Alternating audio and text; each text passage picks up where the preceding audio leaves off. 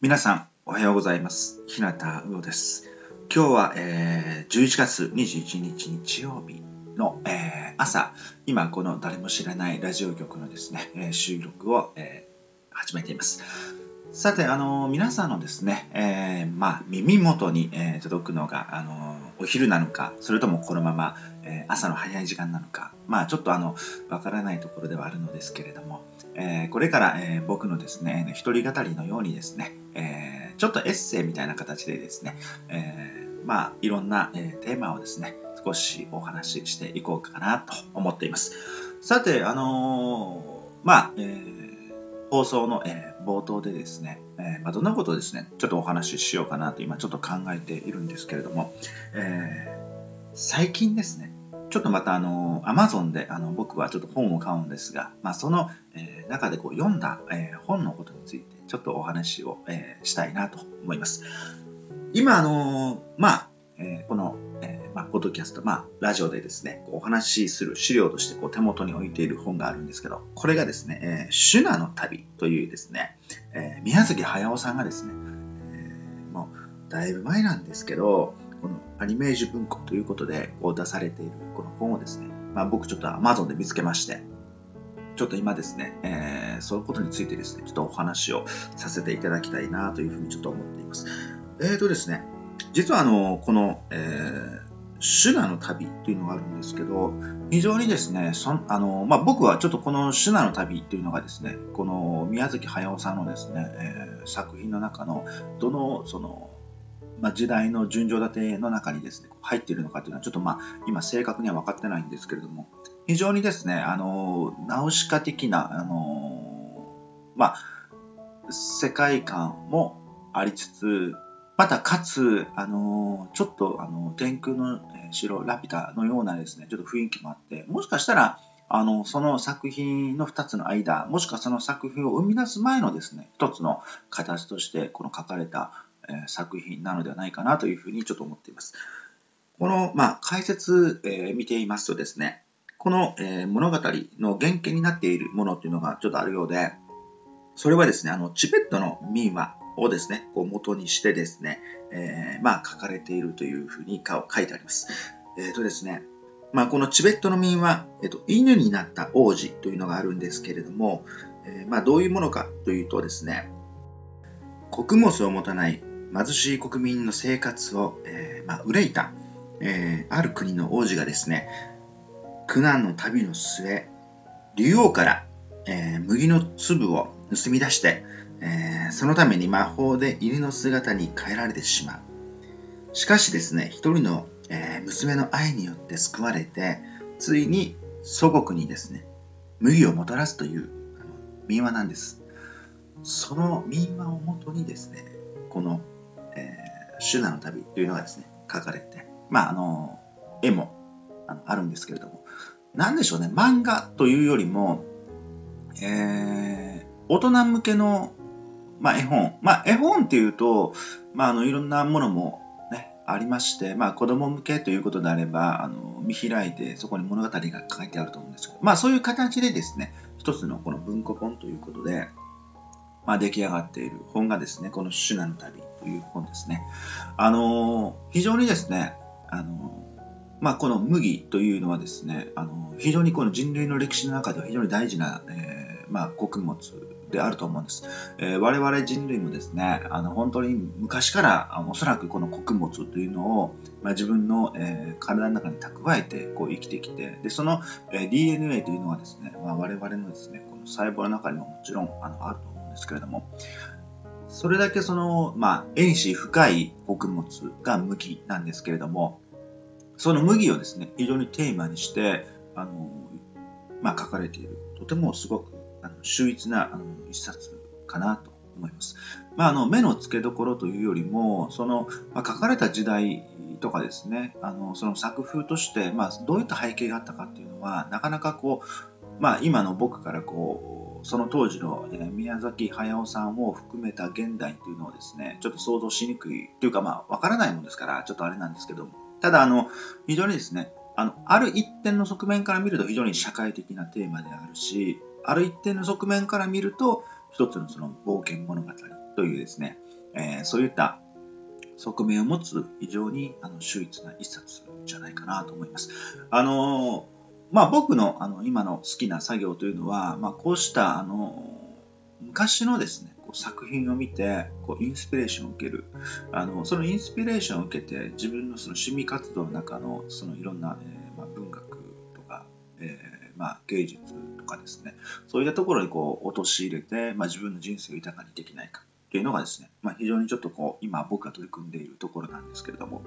そうした中でですね、非常に出会ったこのシュナの旅というのはですね、いい一冊だったなというふうに思っています。見ちゃうとね、書きたくなるんですよ、漫画がね。というか漫画というかこういった絵本。そして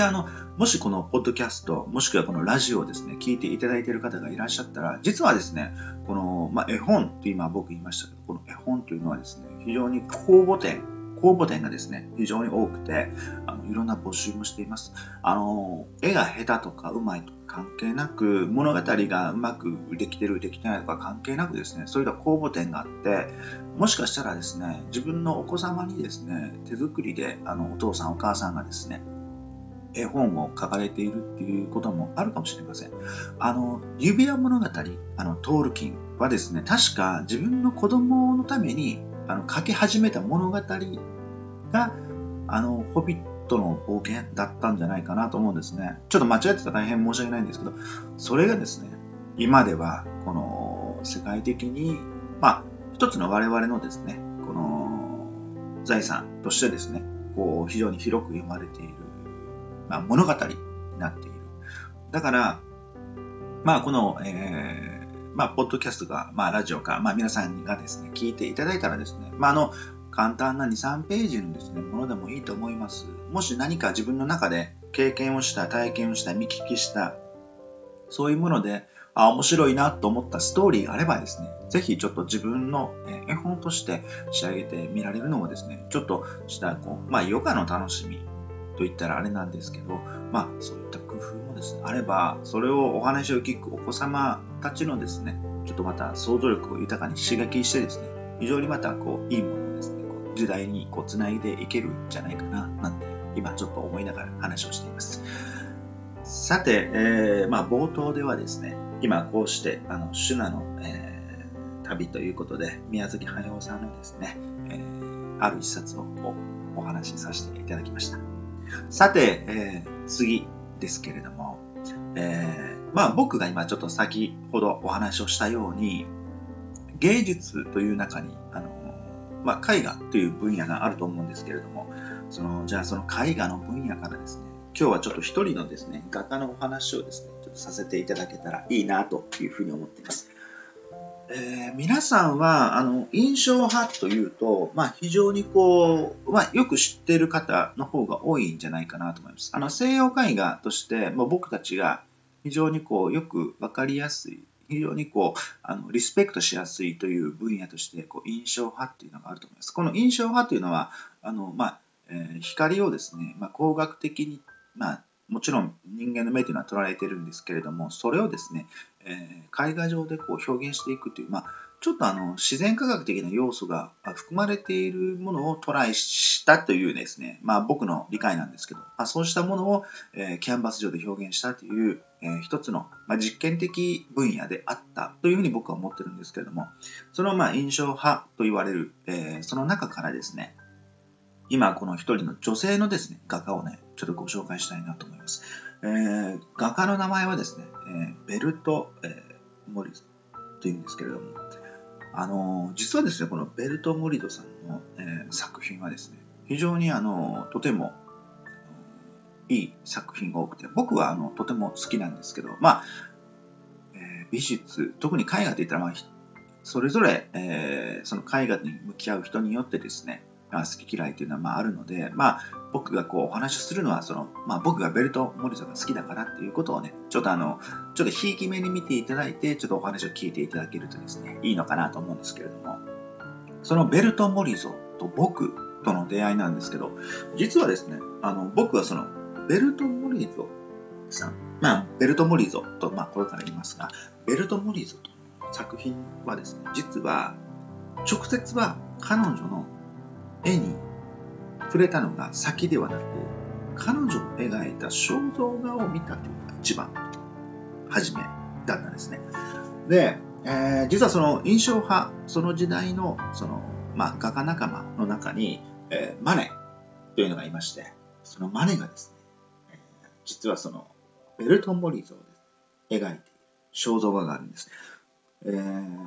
黒の帽子にですね、ちょっと首周りも黒のスカーフを巻いて、そして黒の、ドレスを着て、その、ややこう上半身のですね、こう肖像画なんですけれども、この肖像画、すごく有名なんで皆さんご存知かもしれませんが、この、もちろんこのマネのそのベルト・モリーズを描いているので、その彼女の一瞬を捉えてるんですけど、この一瞬というのが非常に素晴らしくて、もう僕はもうまずこの絵の人誰なんだろうっていうところから入って、で調べてみるとベルト・モリゾってあって、その方は女性の画家で、同じく印象派として活躍をされていた。で、そうなんだと思って、その時代も写真とかあるんで、資料としては見れるんですけど、やはりこのなるほどと思わせるような、とても素敵な女性でしたね。その女性でありながらですね、もちろんこのマネのその肖像画っていうのはすごくいいんですけども、転じて作品はどうだったかということで、作品を見ていくと、非常にこれも僕好みで、とてもですね、いい作品が多い。特に僕はそのモリゾの作品の中では人物画が非常に好きで、特にその人物画というとこうルノワールとはまた違うですね、筆遣いとその対象の捉え方があって、この一枚というのはやはりなんかすごく月並みな言葉で大変申し訳ないんですけど、やっぱ女性的っていうよりも、月を見ているような、空に浮かぶ月ですね、冷え冷えとした夜空に浮かぶ月、それも満月のような、なんかそうしたなんて言うんでしょうね、こう繊細さというのか、月の輪郭がわかる。太陽というのは見上げられないですよね。だけど、なんとなくその輪郭っていうのは強くて、あまりにもこう、周りとの遮断性が強くて、多分はっきりとわからない。なんかそこはすごく僕の言う、その男性的っていうところなのかもわかんないんですけど、その月を見上げた時の感覚というのがですね、このベルトン・モリゾのその、作品を通して僕はちょっとこう感じるものがあるんですね。ここがね、女性らしさというふうな言い方はちょっとあまりこう適切ではないんですけれども、適切でないというか、ちょっと端的に言い過ぎているのかもわからないんですけども、非常にですね、こうその下月の輪郭を見ているような感じで、その人々の輪郭がこう分かるような、とても素晴らしい人物画を、たくさん描かれている。もちろん風景画もとても素晴らしくて、もしですね、僕も、レプリカとかでもいいんですけど、もし飾るのであれば一枚飾ってみたいなっていう、非常にねこう物欲しい方の一人ではあります。そのベルト・モリゾなんですけれども、やはりこの娘さんも描かれてるんですね。そのまた娘さんもですね、また非常にですね、その時代非常にモダンでとても美しい。で、その中で僕最も好きなのがですね、このマンドリンをですね弾いている絵があるんです。マンドリンを弾いているこの絵というのがですね、すごくこの娘さんなんですけれどもね、すごく現代的なこの短い髪型になっていて、そしてこう白いドレスで首飾りをしてマンドリンを弾いてるんですけど、もちろんこの人物を捉えるこの人体的なこの構図で、その人体のその関節の動き、それもさることながら、なんだろう、すごく今の現代の漫画的なワンシーンにも見られるし、やはりこう時代を経て愛される絵画っていうのは、そうしたものがあって、やはりこの人々の取り込んでしまう、どの時代にいてももちろん森蔵以降になってくるんですけど、非常に秀逸な一枚に、このマンドリンっていうこうタイトルがあるんですけど、まあ、僕はねこれをね一回本当原画で見てみたいなと思います、まあ、それぐらい僕はこのマンドリンっていうこの作品、もう特にこの森蔵の作品ではねすごく好きで、まあ僕一押し、まあ最初の冒頭に言いましたけどね、自分の気持ちが入ってるって言いましたけど、まあその自分の気持ちを込めてですね、僕はこのマンドリンっていう作品が、ね、非常に好きなんで、ぜひこのラジオかポッドキャストを聞いていただいている方にはですね、ぜひ見ていただきたいなというふうに思います。まあ、そうしたところでですね、この印象派の画家のこのベルト・モリゾについてですね、ちょっとお話をこれで終わらせていただこうかなと思います。もし近くでね、作品展があれば、ぜひ足を運んでいただいて、ベルト・モリゾの作品も実際に見ていただけるとですね、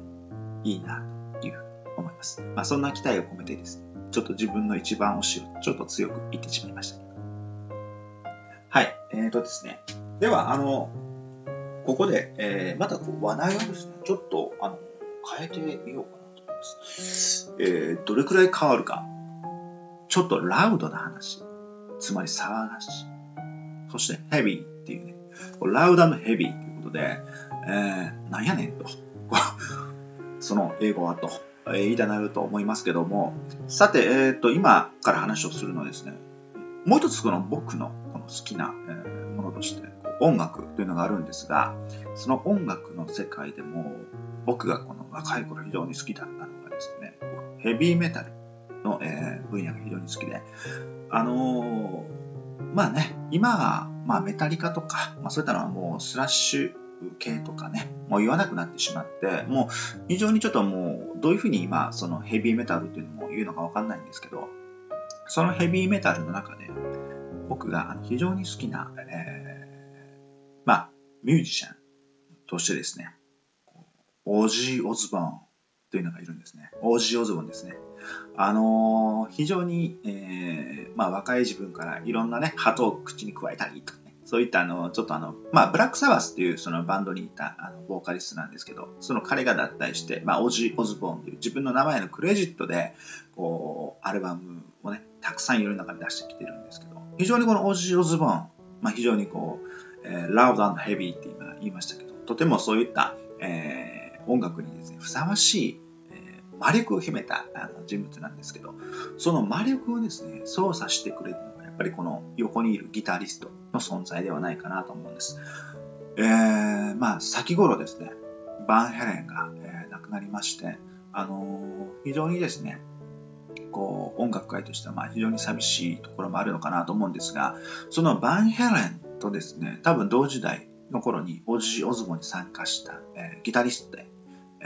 ランディ・ローズという方がいらっしゃるんですけど、まあこのランディ・ローズ、非常に悲しいエピソードがあって、まあ、どういう悲しいエピソードかっていうと、まあ、オジー・オズボーンのバンドに参加してツアー中に、飛行機、まあ、メンバーと遊んでるその飛行機で、まあ、墜落して亡くなるという、まあ、そういう悲しいエピソードがある、とても才能のあるこのギタリストで、もう昔のねヘビーメタルファンの方にすれば非常にもうランディ・ローズというのはすごく美青年で映画も良くて、そしてですね、確かフライング・ウィーとかは丸いこうなんて言うんでしょう、カラフルな感じのですね、そういったものを使ったりとかしてオジーの横でこう演奏するんですけど、しかしながらそのサウンドものすごくラウドでヘビーなんですよ。そのギャップがねたまらないんですが、すでにまあ僕がそのオジー・オズボーンのその、音楽にのめり込んだ時にはもうすでにランディ・ローズはもうすでに亡くなっていて、だから僕はその、ランディ・ローズの音源を通じて、もしくはその連携を通じてそのランディ・ローズのことについてはですね、こう知っているっていう範囲に入るんですけれども、まあ今ですね、こうランディ・ローズのこうお話をこれからちょっとまたしていこうかなと思ってるんですけど、YouTube で、最近ちょっとオジー・オズボーンのことについてちょっと見ていたら、そのランディ・ローズがそのとてもやはりこう秀逸なギタリストだなって思わせるような YouTube がですねこうあって、まあ、そこはオジー・オズボンがですね、その当時ランディ・ローズがデビューした時の、まあ、オジー・オズボンが独立してからのアルバムの中で一番有名なのがこの Crazy Train というその曲なんですけど、そのリフをですねこう取ってるその残ってるマスターテープが何かが見つかって、それを、オジーがもう何十年ぶりかにですね聴きに行くというそういう YouTube があるんですけど、ちょっとオジーがですね薄い紫のサングラス越しにちょっと涙目になっているのがねすごく印象的なんですけど、まあ、それを聴いてもですね今のその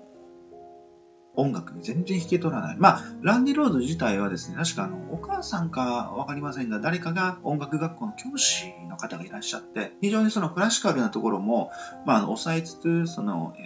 まあその当時の、ヘビーメタルというジャンルにですね自分のその活路を見出していったギタリストだったので、非常にその、作曲自体の構成もですね非常に素晴らしいです。でそのサウンドを聞いて、まあ、オジーがちょっと涙目になって、で僕もその、動画を見たんで今こういうふうにここでしゃべって、まあそして思うんですけど、このまあビートルズを含め、まあ僕たちが映像で、まあ、耳に残る音源としてこのようにしてその今の現代の、音楽をまあ聴いているんですけれども、特にこのエレキサウンドというものがまあ開発されて、それが我々のその音楽というかまあ音の仲間としてこのノイズというものが入ってきて、そしてそれがラウドになって騒音に近くて、そしてヘビーだっていうね非常にその思いっていうところがですねこの僕たちの音の中に入ってきて、そしてもう半世紀以上経ってる。そしてその経ってるんですけど、本来なら静かな環境というものがあって、その中で創造したっていうのは普通はまあみんないやいいよっていうのがまあ本当だと思いますね。例えば禅の世界とかでそういったラウドの世界はないはずなんですけど、しかしながらその一方でこのラウドでかつヘビーなサウンドっていうのはですね非常に今僕たちのこの現代を象徴する音の中にもう入って、それがなければ僕たちの現代というのもですね非常に評価されにくい文化にもなっている。そう考えるとそのラウド&ヘヴィ、まあヘビーメタル、まあそうしたエレクトリックサウンドというものはですね非常に僕たちの中でもう定着しつつあるのかなと。そしてまあこの回で今お話をしているこのランディ・ローズという方のですねこの奏法というのは本当にすごくて、まあ著作権のね関係があって流せないんですが、